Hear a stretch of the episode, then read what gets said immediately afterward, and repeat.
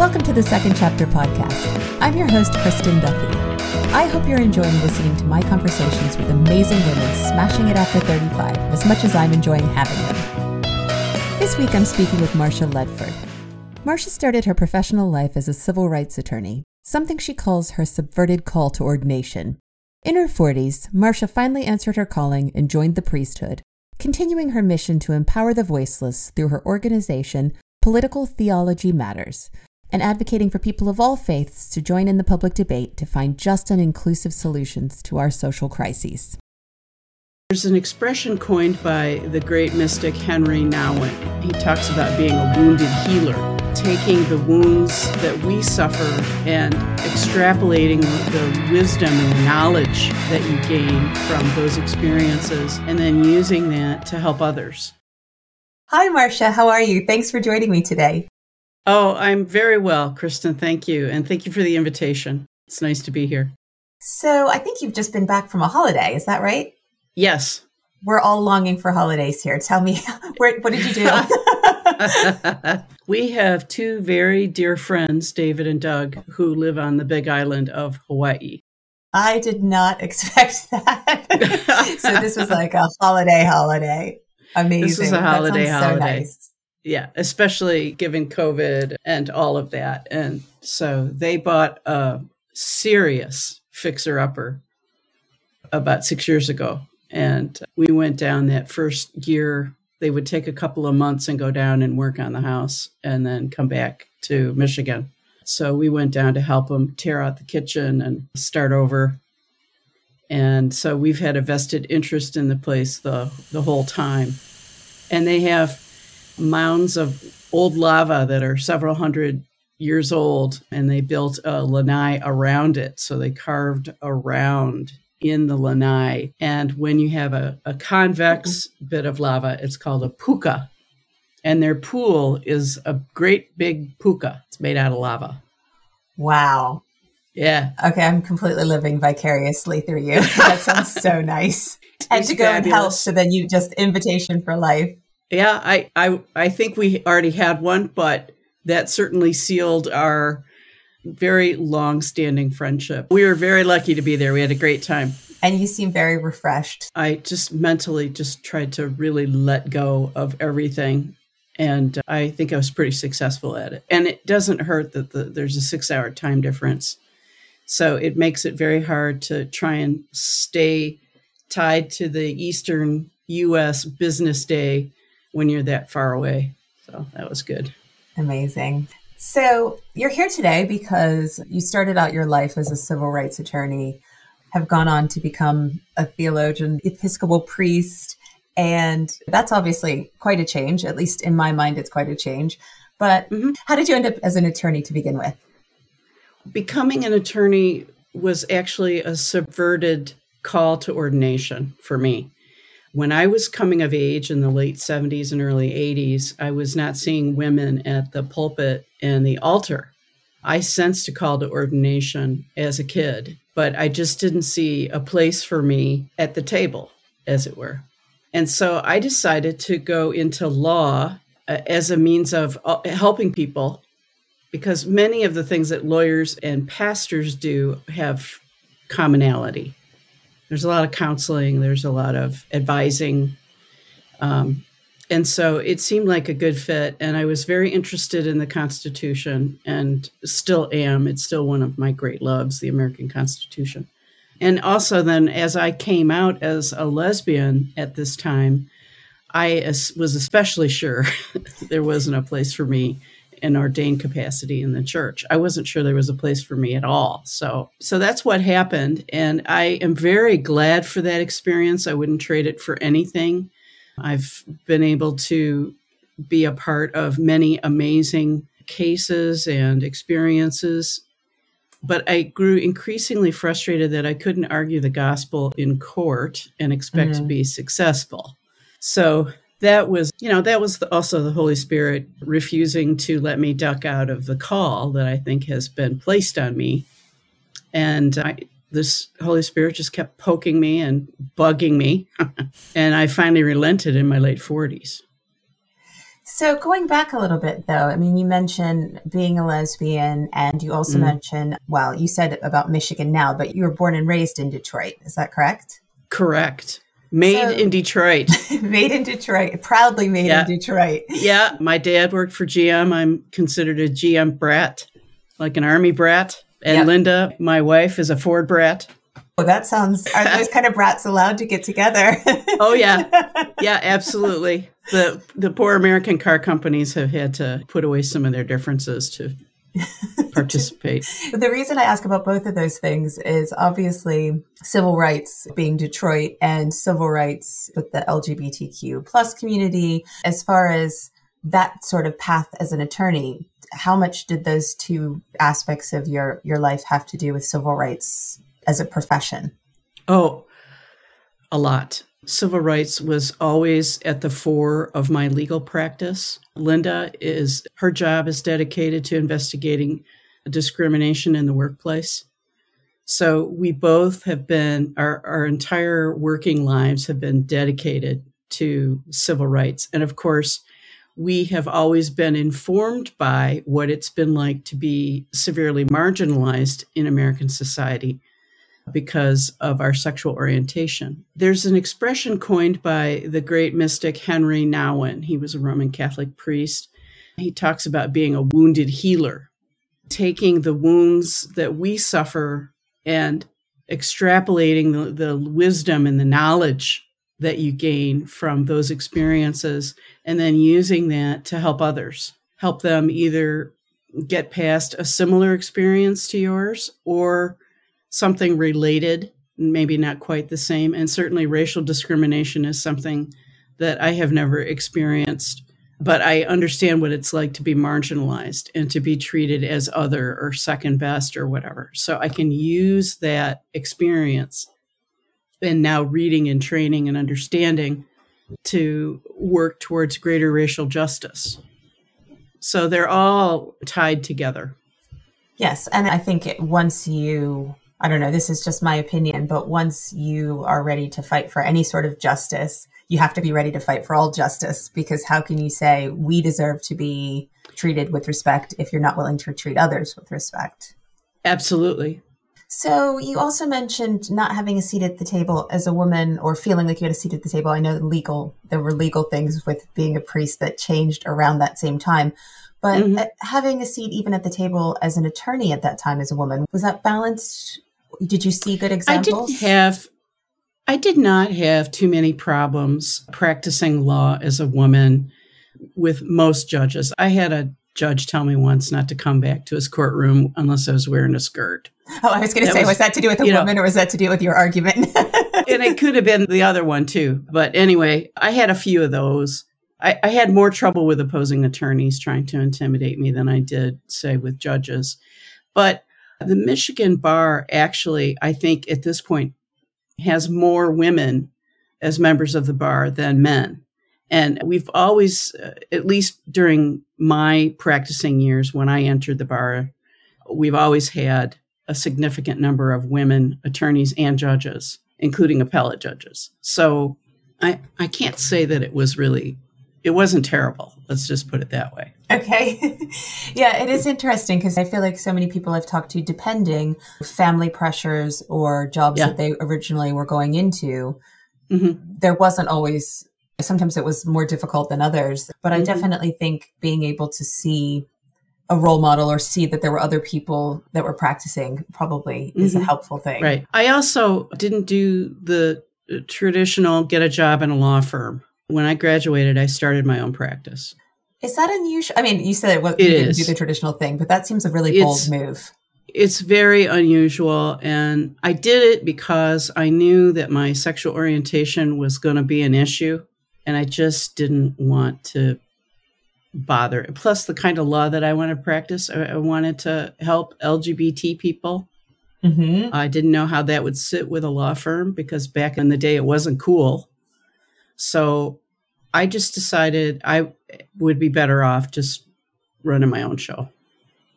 And is that what your law firm specialized in? Yeah. Was, and was was that something because it wasn't cool, as you say. Is that something yeah. that was really niche at the time? So you had good clientele because nobody else was I doing had, it. I had good clientele. I advertised in our local LGBT community and represented a lot of people and a lot of amazing cases. I was on 48 Hours, which is a national news media show about a custody case involving a lesbian mom. I did a lot of uh, did a lot of custody related stuff because at the time LGBT parents were uh, basically considered unfit, right? Because of being because of their sexual orientation. So losing custody was a real possibility, and not just losing custody, but maybe losing visitation. So it's crazy to me because I know that's not that long ago, and it's, it's only... not that long ago. That's right. And gay men, AIDS was rearing its ugly head, and that was a battle because the presumption was somehow they were going to infect their kids. Even though over time we realized it was not airborne, we still had to deal with that whole conflation of gay male sexuality and pedophilia, which were often considered to be interchangeable. So those were really big issues at the time. And then I also did a lot of criminal law, some involving the LGBT community, but for the most part, that was just through court assignments for the general population. Obviously, you were working to a higher calling, whether it was whether it was the call that you've now ultimately answered. What was so strong? You said that you were being bugged by this Holy Spirit calling you. Oh, it just would not go away. Because you, you were an attorney this... for 30 years, right? It wasn't like yeah, yeah, it's true. But it, it was always there.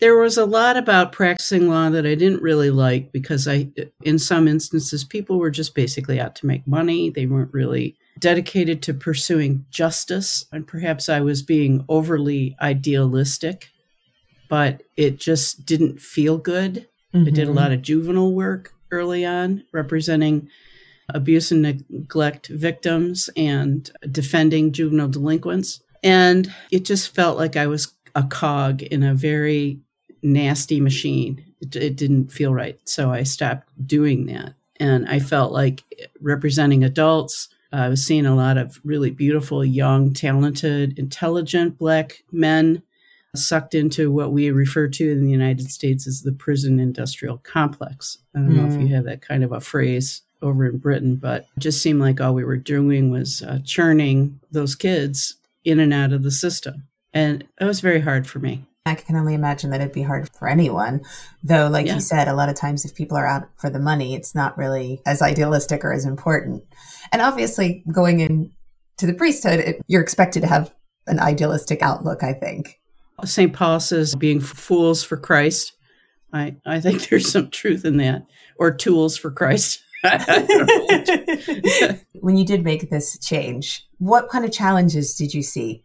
Something had changed that made you feel like you could now do this in mm-hmm. the whole system, but also you were at this point in your 40s. So, how did a career change in your 40s? Well, I just I felt like there was a way to make significant contributions to our society and work for social justice in more positive ways other than being in a courtroom battle. And one of the problems, even if you're doing constitutional work, is to make systemic change, you really need to change the law. And when you are in court on a particular case, unless you win big, it's change happens on a case by case basis. And it doesn't necessarily pass on across the course of the greater society. And when you need to really deal with racial reconciliation, you need systemic change. When you deal with homophobia, you need systemic change. You don't need one case at a time, which is why the civil rights movement arose, which is why all of the suffrages that have gone on in this country, layer by layer, to add more civil rights to various populations, happen as big projects. And so I, I mean, felt like I movements, could, and it's called a movement yeah, because it needs yeah, to be a movement to happen. Exactly. There was emancipation, and then there was the women's suffrage movement and workers' rights, and then we got into Brown versus the Board of Education to segregate the schools. So there was an education movement. And that was a beautiful example of needing a landmark case to make huge impact immediately across the board. And most people don't realize this, but you as an American will appreciate this. The Brown versus Board of Education case that desegregated American schools was a unanimous decision. And just how significant that is in 1954. Yeah, because it's. Uh, the Supreme Court is certainly a battleground at this point. I guess I would call it politically. So the idea it's that there was just, anything anybody could all agree on is pretty impactful. Yeah, especially that. Yes, very true. Which, I mean, racism is at the very root of American society. So, yeah, I thought by working in the church, I wouldn't be bound by necessarily influencing social justice only through the change of laws and policies, as we can appeal to people's moral compass. And as far as the actual nuts and bolts of you becoming ordained as a priest, it's an it's a 70 about a 75 step process. They're numbered 45, but all of them have little, you know, inside steps. so there's a lot of lot of stuff you have to do and go through to be vetted as an Episcopal or Anglican priest. Did you ever say, Yes. Do I need to? All of us, if we're honest, say, Okay, I'm not sure, so sure about what I'm putting myself through, what's going on. And since you've been ordained, or as part of becoming ordained, how has what you were doing with your civil rights and with your practice changed? What are you doing now and what communities are you working with? I'm working, I have a website and I'm writing a blog and I have seminars available, speaking engagements. I teach about how the First Amendment works for us as uh, faith based advocates.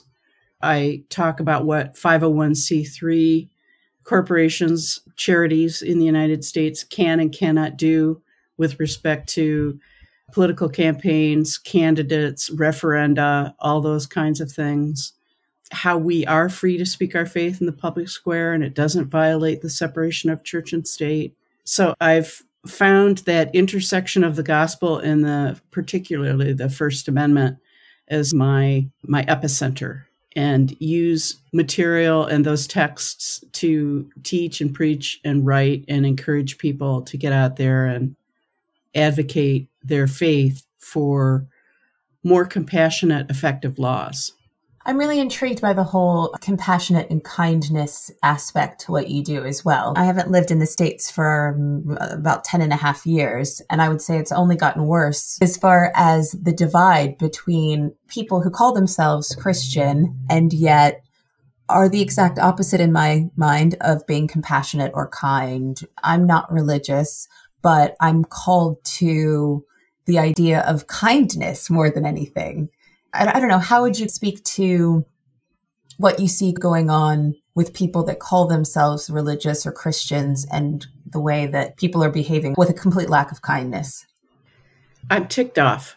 I'll just put it that way. I'm really not happy with how Christianity is being perceived in the United States because of certain corners of the vineyard number one, usurping a, a, singular interpretation of what it means to be a Christian and morph, morphing it, transmogrifying it into this weird mix of conservative American politics and theology as justification for having very punitive, judgmental, mean treatment of the poor, of people of color, it's it's just hard for me to describe how ugly it is. And on January 6th, you know, we see banners, Jesus saves, as people are ramming things into windows to get into the Capitol to desecrate it. And I say desecrate because that's how it felt. It just felt really bad, ugly. I think that we, as a country, need to figure out who we're going to be when we grow up. And I don't mean to sound so dire, but I think it's dire. Uh, we're still within the constitutional guardrails, but we could jump the rails this midterm election. One of the other things that you didn't mention, but I know that was a, a, big issue that you worked on as well is immigration. And so all of the kind of, you didn't use the word hate, but I'm going to use it, but just hateful attitudes toward people that are quote unquote not American. yeah. And, and, not white. And not white. Exactly. So, as far as that goes, what kind of work were you doing? Or uh, even now, I know you're working with the Latin population in Detroit.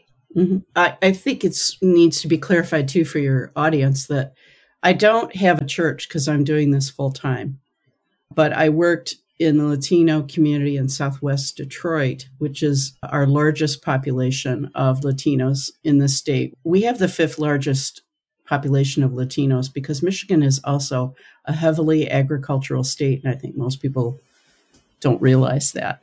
We're big producers of celery and blueberries and apples and celery. I had no as- idea. And I grew up in Ohio. I should know that.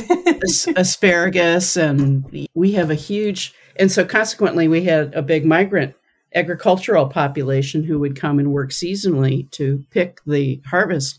And then after 9 11, it became increasingly more difficult to go back and forth because they would winter in Mexico and then come up for the growing season. Right. So we've got this huge population. And I just became appalled at what I saw being done to families in our name as Americans under our Immigration Act, which hasn't been substantially overhauled in 25 years. And it occurred to me as I'm doing this ministry that this is really about color because we have this expectation that we can do and extract whatever we want from people of color, their labor, we can economically exploit them. That's when I decided to write about this and to get a doctor of ministry in political theology. Because I felt, again, going back to that idea of systemic change, I thought I could do more and have a greater impact by writing and teaching and speaking and preaching about racism and immigration reform and any kind of habitual exclusion that is practiced in the American society, I could contribute to eradicating that by learning more and using my voice as a, a civil rights attorney and as a theologian. So yeah, it's that definitely was an interesting cross section. Yeah. And I in no way try to equate myself with him. Martin Luther was a lawyer before he became a, a priest. Yeah, I that, was thinking about that because I was thinking it felt rare, but then I thought, wait a minute, I know someone else yeah, who did that. I know other attorneys who also are priests or have studied theology or, or are teaching theology. It's actually because it's about taking a text interpreting it and presenting it to somebody else. It's exa- it's reading yes, a statute, yes. writing a brief, delivering an oral argument, or taking a section of the Bible and writing a sermon and preaching it to a group. So the crossover is uh, incredible, and I'm a I'm a word person. I'm very much over on the right side of my brain. You know, I started playing Scrabble in utero. Actually, my mom was overdue, and she and her mom would play Scrabble to help her pass the time. And so my grandmother used to tell me that I came into this world playing Scrabble. And a cute story with my grandmother. We were playing when I was nine, and that was the first time I emptied my tray. And that was like for Scrabblers, that's like a big deal. And yeah, I made election. That was the word I made. And my grandmother swore at me and called me a little shh, which I thought was awesome. so anyway, so words, I'm always playing some kind of word game. So that that whole translation from lawyering to being a theologian is was a very natural jump for me and for a lot of others. I, I don't know about really... the Scrabble part for them, but yeah, but words, Scrabble, I don't know. Most of the people I know that love Scrabble, it has something to do with their love of reading or their love of writing and words and yeah. just being an absolute mm-hmm. word nerd. Yep. So it makes perfect sense. Yep, absolutely. I think one of the things that was really interesting to me too, being on your site, like I said, I feel like not being a religious person, there's this resistance mm-hmm. because of maybe because of bad press, maybe I don't know what it is, but mm-hmm. it's sort of like, oh, you know, what's that going to be if it's coming from a religious standpoint? And I love mm-hmm. that you have what you were referring to a little bit, but you have this sort of page for people that I feel like no matter what your beliefs, if you're looking for something to do to help or to advocate, there's an anti-racist anti-racism reading guide, there's a guide to civil discourse, and I really thought about this kind of reaching across the aisle that gets talked about so much in America, which they refer to mm. it politically, but I thought about it more from even just various religions and various lack thereof and how coming mm-hmm. to your site could actually bring a lot of people together that just want yeah. to do better. Absolutely. I think humanists can find resources on my website that will help them. Atheists, agnostics. I'm happy to team up with anybody who wants to work for the greater social good. And I'm also a big proponent of ecumenical gatherings, meaning. I was going to say that was a Scrabble word. ecumenical. yes. If if only it might be just a few too many letters. True. If somebody played men and then you could build on yes, that would be pretty exactly. exciting. And by the way, I just wanted to say I have my grandmother's board. Oh. I have her Scrabble I have her Scrabble board. That's what I wanted. So anyway, you were saying about ecumenical groups, yes. ecumenical coalitions are very important where we get the Methodists and the Baptists and the Presbyterians and the UCC, whatever, and we all come together as a, a group under the banner of Christ. Most major religions, if not all that I'm aware of, have some form of the golden rule do unto others as you would have them do unto you. And we can build on that. We may have a lot of varying ideas about how to live life, but respecting basic human dignity is present in all the world's great faiths. And so I'm also a big proponent of interfaith coalition building, working together to influence as faith based advocates from many different perspectives from around the world. And this is going to become increasingly important as our globe becomes smaller and smaller because of the internet and all of that. I live in southeast Michigan, which is the mitten if you look on the American map, we're the mitten, and you always know you're talking to somebody from Michigan because we do this. yes, the hand. Uh, the yeah, and we're here. And metropolitan Detroit has the largest Arab Muslim population outside of the Middle East. And we have a huge, vibrant Jewish population. So the Abrahamic traditions are represented in force here in mm-hmm. Southeast Michigan. But we also have Jains and Hindus and uh, Sikhs and you name it, we've got it here. So I would be remiss by not trying to encourage interfaith dialogue and work together as a means of addressing social policy that helps people move forward with their lives, improve their their position and their ability to earn a, a, a good living, all of those things. My friend yesterday, who is a lawyer, mentioned to me that she's been working on this magazine as a side project about humanity and how the one of the most basic rights of humanity is the right to earn a living, the right to work. Mm-hmm.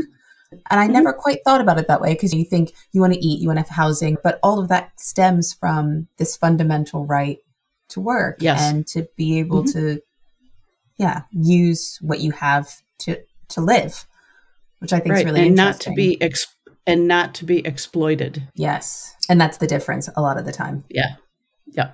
On another note, I know that um, I was like, "This is getting so deep," which I love. But I know that you are also an yeah. award-winning documentary photographer, which is really interesting mm. to me. Tell me about that. Yeah, I worked at the University of Michigan as a photographer for a while when I was transitioning and trying to fight this call. And so my two areas of speciality are uh, fine art portraiture and documentary. So you go from complete control in the studio to absolutely know, control it all in the documentary, which I, I, I think is a really interesting range. And it is so me.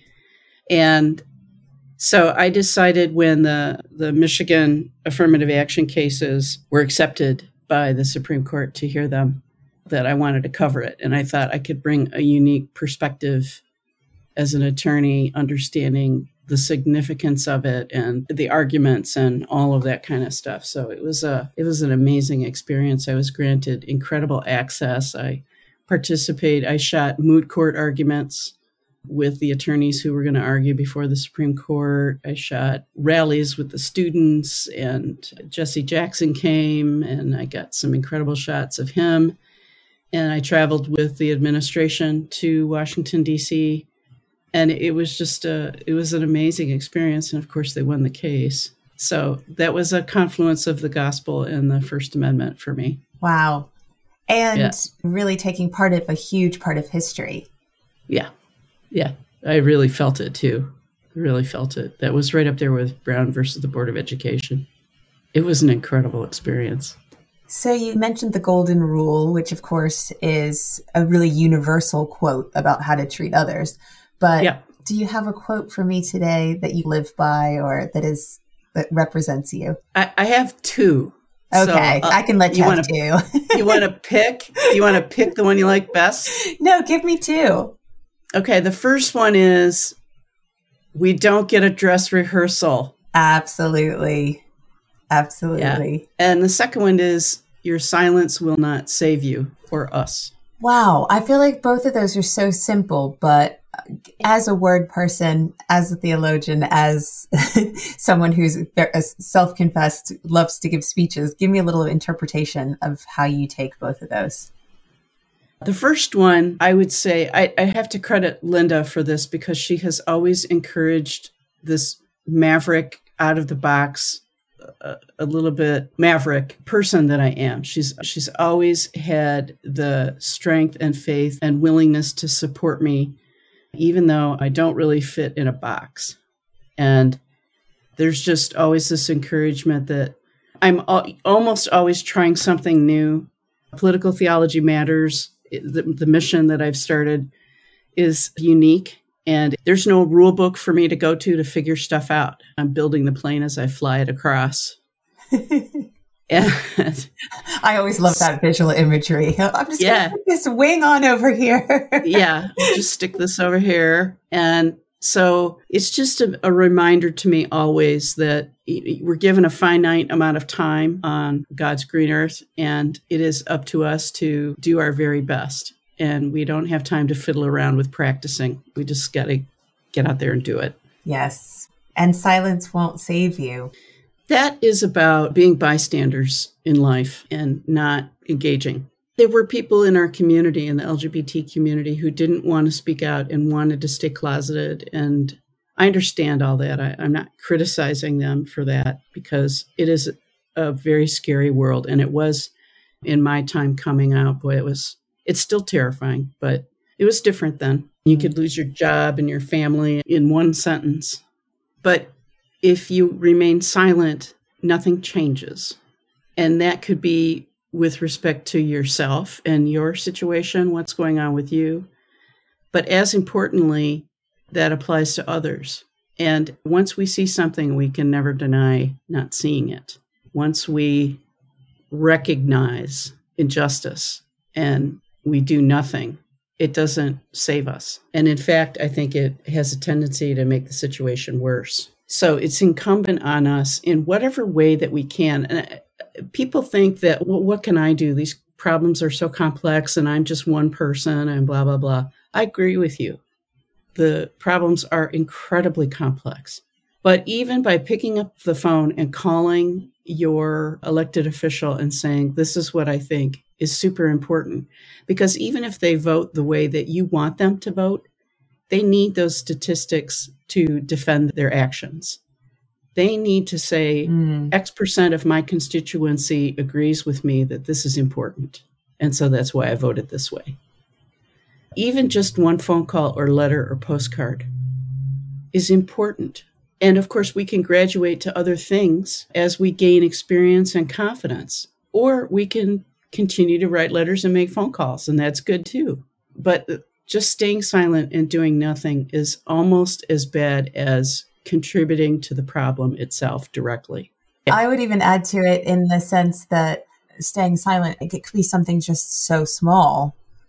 Mm-hmm. You know, you see somebody that you need to reach out to, whatever that is. But I, I have the same question. So it's nice that you said that. This constantly, what do I do as one person?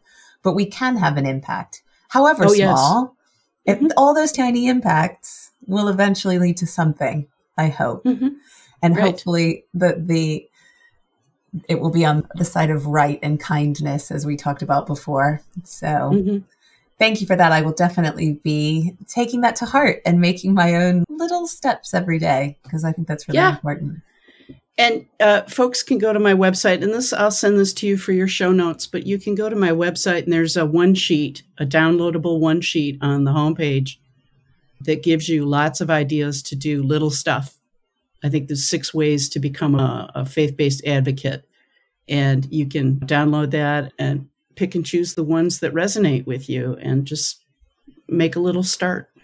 Yeah, and all the guides and everything that I was mentioning on the page as yeah. well. I just think even just anti-racism reading guide what should i be reading to make myself mm-hmm. less complicit in the world that is mm-hmm. very like you said punishes people for the color of their skin and what what mm-hmm. can i do to make things a little bit better so mm-hmm. Thank you for sharing all this with me and for sharing your story it was really nice to get to chat and yeah i feel really inspired to go out and do something to do something good i hope our listeners will too Thank you so very much, Kristin. It's absolutely been a delight. And thank you so much for the work you're doing. I think it's super important.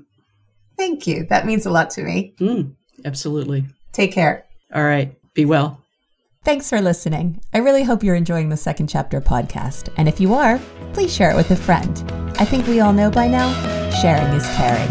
The Second Chapter is brought to you by Slackline Productions a production company dedicated to redressing the balance of women's stories being told and who's telling them, with a specific focus on women 35 plus. For more about Slackline, visit slacklineproductions.co.uk. Thanks again.